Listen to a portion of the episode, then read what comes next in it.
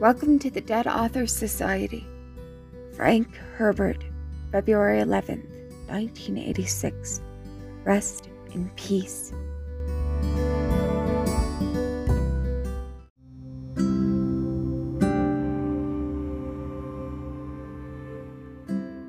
Children of Dune, Chapter 19.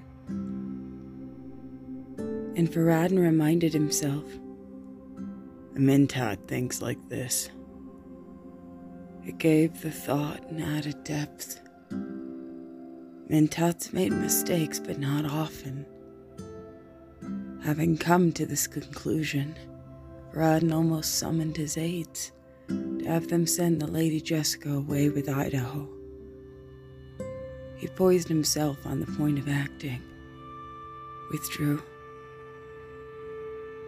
But of those people, Ghola Mentat and the Bene Gesserit which remained counters of unknown domination in this game of power. Idaho must be sent back because that would certainly stir up troubles on Arrakis. Jessica must be kept here drained of her strange knowledge to benefit House Corrino. Farad'n knew it was a subtle and deadly game he played.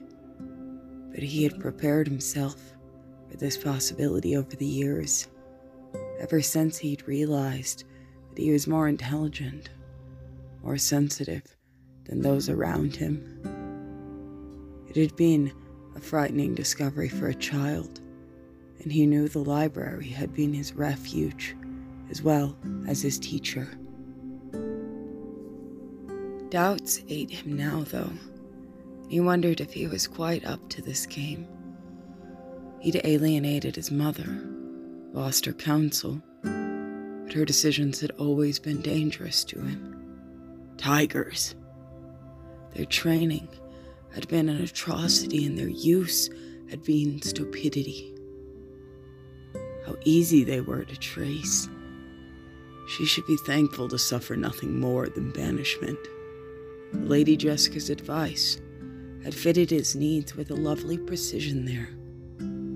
She must be made to divulge the way of that Atreides thinking. His doubts began to fade away. He thought of his Sardaukar, once more growing tough and resilient through the rigorous training and the denial of luxury which he commanded. His Sardaukar legions remained small, but once they were a man to man match for the Fremen. That served little purpose as long as the limits imposed by the Treaty of Arrakeen governed the relative size of the forces. Fremen could overwhelm him by their numbers, unless they were tied up and weakened by civil war. It was too soon for a battle of Sardaukar against Fremen. He needed time. He needed new allies from among the discontented houses major and the newly powerful from the houses minor. He needed access to CHOAM financing. He needed time for his Sardaukar to grow stronger and the Fremen to grow weaker. Again, Farad'n looked at the screen which revealed the patient Ghola. Why did Idaho want to see the Lady Jessica this time? He would know they were spied upon, that every word, every gesture would be recorded and analyzed. Why?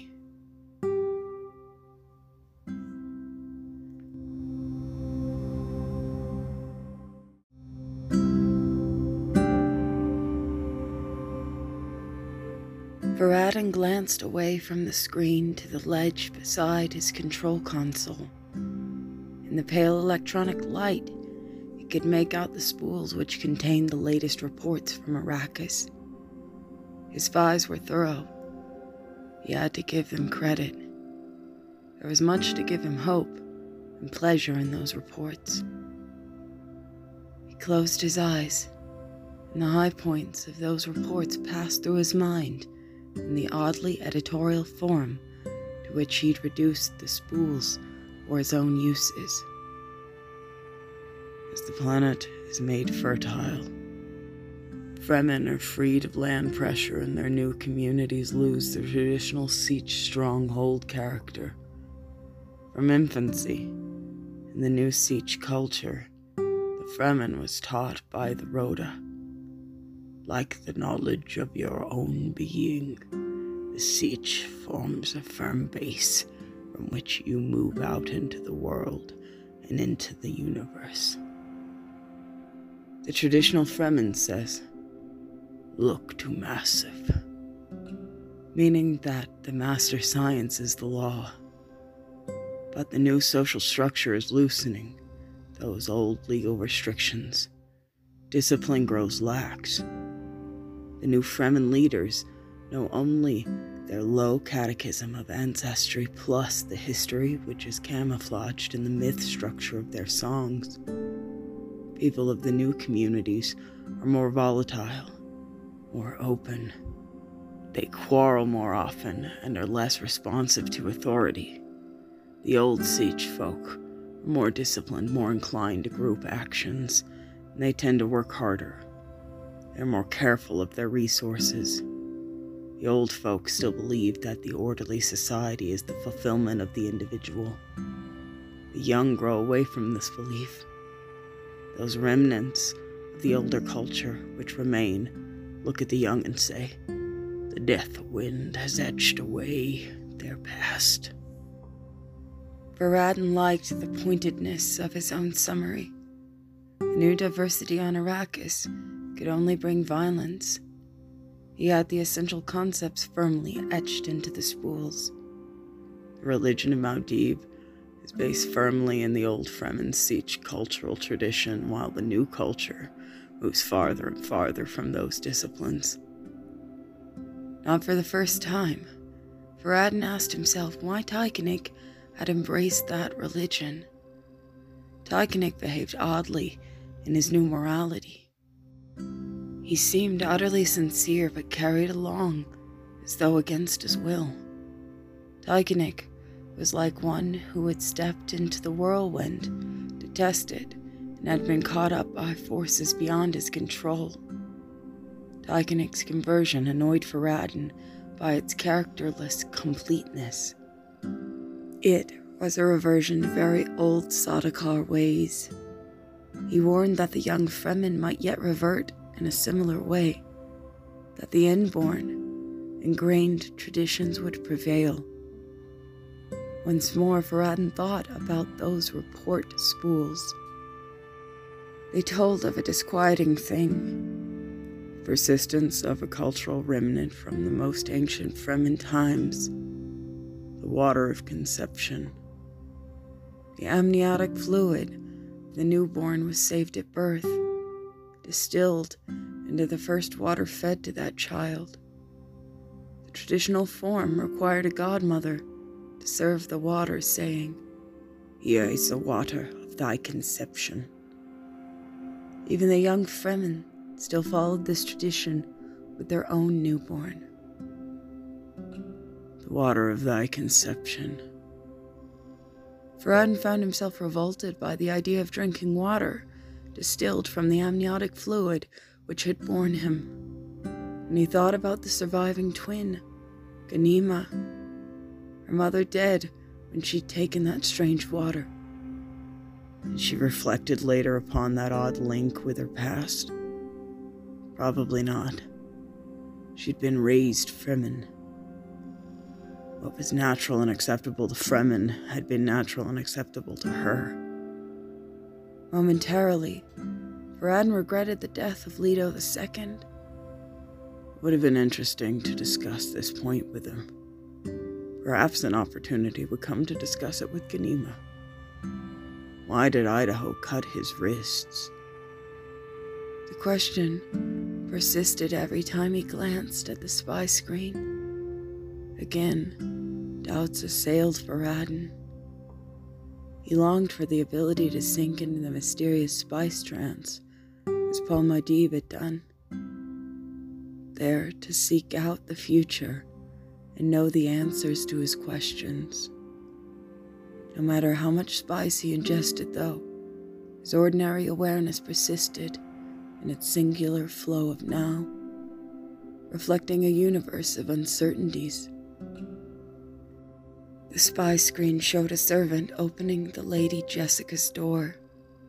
The woman beckoned Idaho, who arose from the bench and went through the door. The servant would file a complete report later, but Farad'n, his curiosity once more fully aroused, touched another switch on his console, watched as Idaho entered the sitting room of the Lady Jessica's quarters. How calm and contained the Mentat appeared, and how fathomless were his ghola eyes. Above all else, the Mentat must be a generalist, not a specialist. It is wise to have decisions of great moment monitored by generalists. Experts and specialists lead you quickly into chaos. They're a source of useless nitpicking, the ferocious quibble over a comma. The Mentat generalist, on the other hand, should bring to decision making a healthy common sense. He must not cut himself off from the broad sweep of what is happening in his universe. He must remain capable of saying, There's no real mystery about this at the moment. This is what we want now. May prove wrong later, but we'll correct that when we come to it. The Mentat generalist must understand that anything which we can identify as our universe is merely part of a larger phenomena. But the expert looks backward. He looks into the narrow standards of his own speciality. The generalist looks outward. He looks for living principles, knowing full well that such principles change, that they develop. It is to the characteristics of change itself that the Mentat generalist must look. There can be no permanent catalogue of such change, no handbook or manual.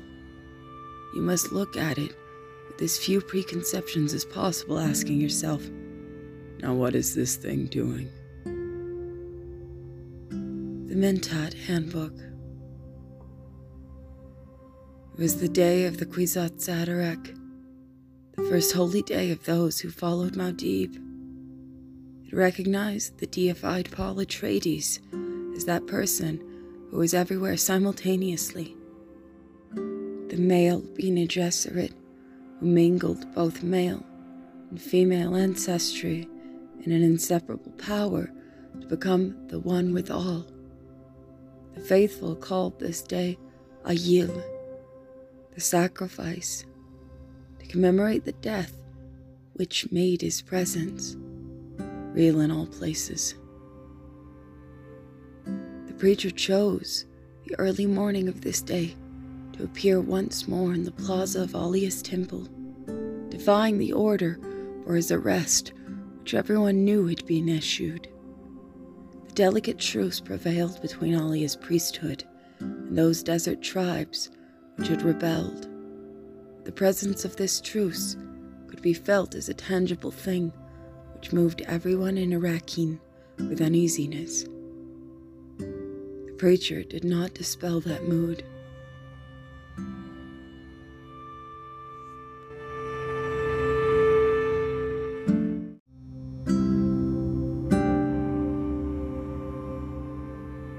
It was the 28th day of official mourning for Muad'Dib's son.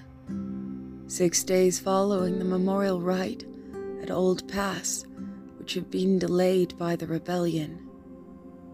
Even the fighting had not stopped the Hajj, though. The preacher knew the plaza would be heavily thronged on this day.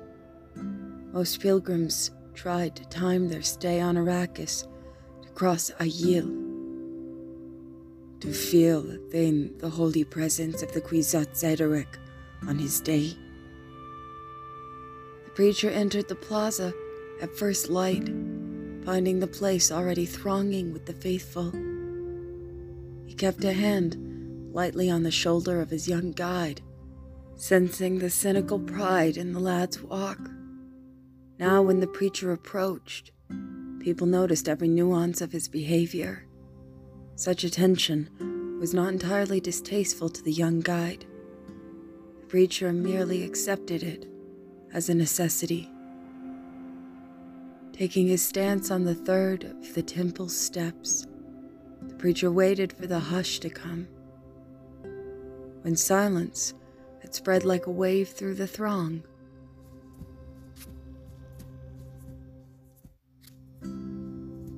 and the hurrying of footsteps of others come to listen could be heard at the plaza's limits. he cleared his throat. It was still morning cold around him, and lights had not yet come down into the plaza from the building tops. He felt the gray hush of the great square, and he began to speak.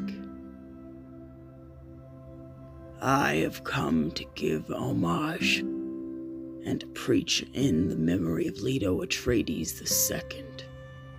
He said, calling out in that strong voice so reminiscent of a wormsman from the desert. I do it in compassion for all who suffer. I say to you, what the dead Leto has learned, that tomorrow has not yet happened and may never happen. This moment here is the only observable time and place for us in our universe. I tell you to savor this moment and understand what it teaches. I tell you to learn that a government's growth and its death are apparent in the growth and death of its citizens. Disturbed murmur passed through the plaza.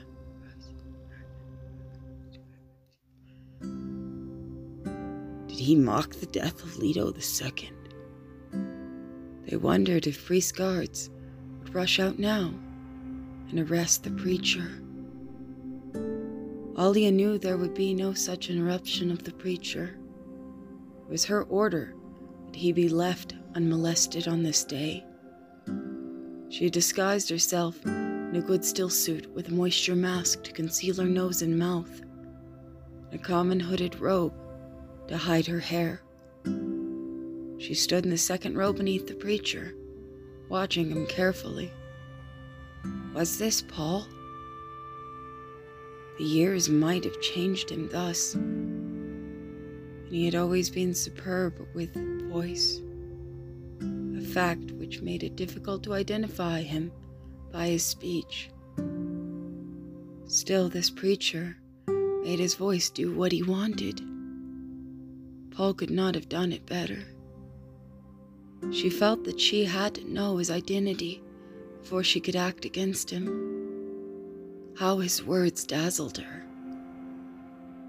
She sensed no irony in the preacher's statement. He was using the seductive attraction of definite sentences uttered with a driving sincerity. People might stumble only momentarily at his meanings realizing that he had meant them to stumble, teaching them in this fashion. Indeed, he picked up the crowd's response, saying, Irony often masks the inability to think beyond one's assumptions. I am not being ironic. Ghanima has said to you that the blood of her brother cannot be washed off. I concur. It will be said that Leto has gone where his father went, has done what his father did. Audiv's church says he chose in behalf of his own humanity. A course which might appear absurd and foolhardy, but which history will validate. That history is being rewritten even now. I say to you, that there is another lesson to be learned from these lives and their endings.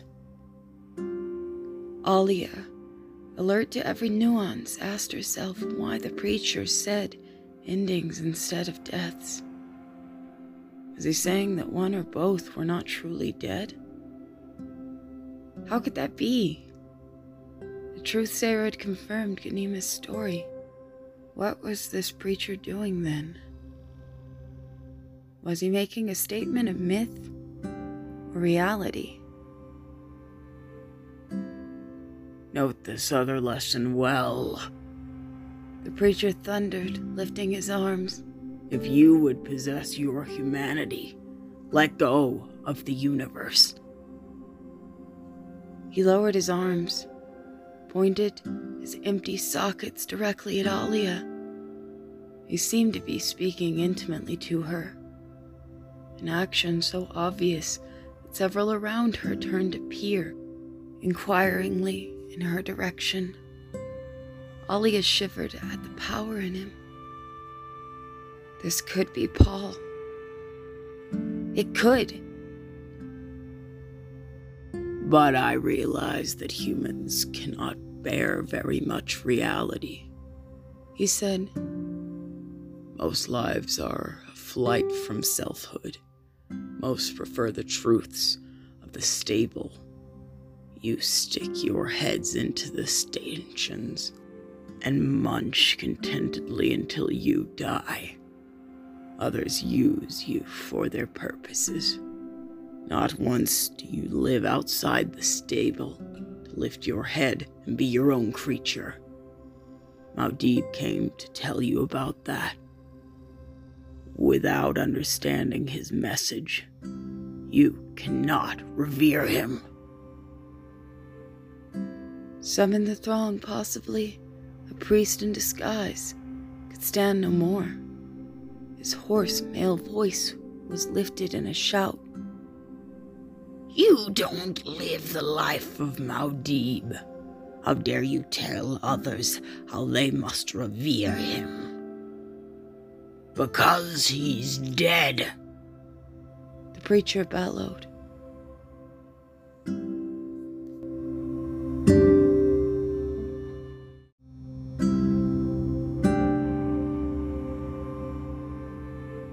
Alia turned to see who had challenged the preacher. The man remained hidden from her, but his voice came over the intervening heads in another shout.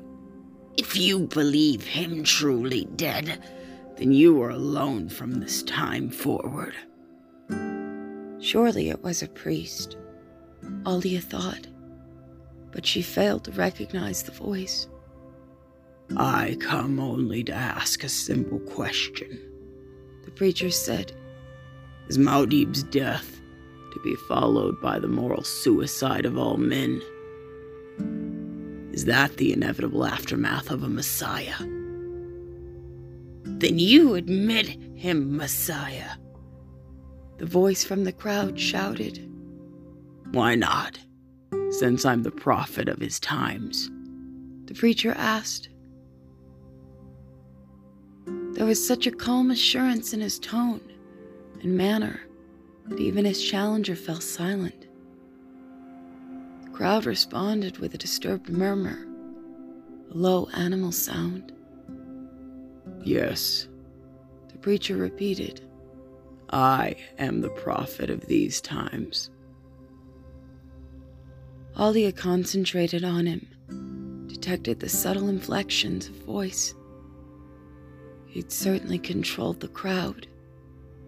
Was he being a Gesserit trained? Was this another ploy the Missionaria Protectiva?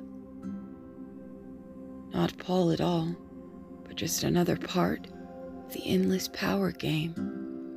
I articulate the myth and the dream. The preacher shouted. I am the physician who delivers the child and announces that the child is born. Yet I come to you at a time of death. Does that not disturb you? It should shake your souls. Even as she felt anger at his words, Alia understood the pointed way of his speech. With others, she found herself edging closer up the steps, routing toward this tall man in desert garb. His young guide caught her attention how bright eyed and saucy the lad appeared. Would Muad'Dib employ such a cynical youth? I mean to disturb you, the preacher shouted. It is my intention. I come here to combat the fraud and illusion of your conventional, institutionalized religion. As with all such religions, your institution moves toward cowardice. It moves toward mediocrity, inertia, and self satisfaction. Angry murmurs began to arise in the center of the throng. Alia felt the tensions and gloatingly wondered if there might not be a riot. Could the preacher handle these tensions? If not, he could die right here. That priest who challenged me, the preacher called, pointing into the crowd. He knows, Alia thought. A thrill ran through her, almost sexual in its undertones. This preacher played a dangerous game, but he played it consummately. You, priest, in your mufti. Preacher called. You are a chaplain to the self satisfied. I come not to challenge Muad'Dib, but to challenge you. Is your religion real when it costs you nothing and carries no risk? Is your religion real when you fatten upon it? Is your religion real when you commit atrocities in its name? Whence comes your downward degeneration from the original revelation? Answer me, priest! But the challenger remained silent. Alia noted that the crowd once more was listening with avid submission to the preacher's every word. By attacking the priesthood, he had their sympathy. And if her spies were correct, most of the pilgrims and Fremen on Arrakis believed this man was Muad'Dib. The son of Muad'Dib risked. The preacher shouted. Alia heard tears in his voice. Muad'Dib risked. They paid their price. And what did Muad'Dib achieve? a religion which is doing away with him. How different those words if they come from Paul himself, Alia thought. I must find out. She moved closer up the steps, and others moved with her. She pressed through the throng until she could almost reach out and touch this mysterious prophet.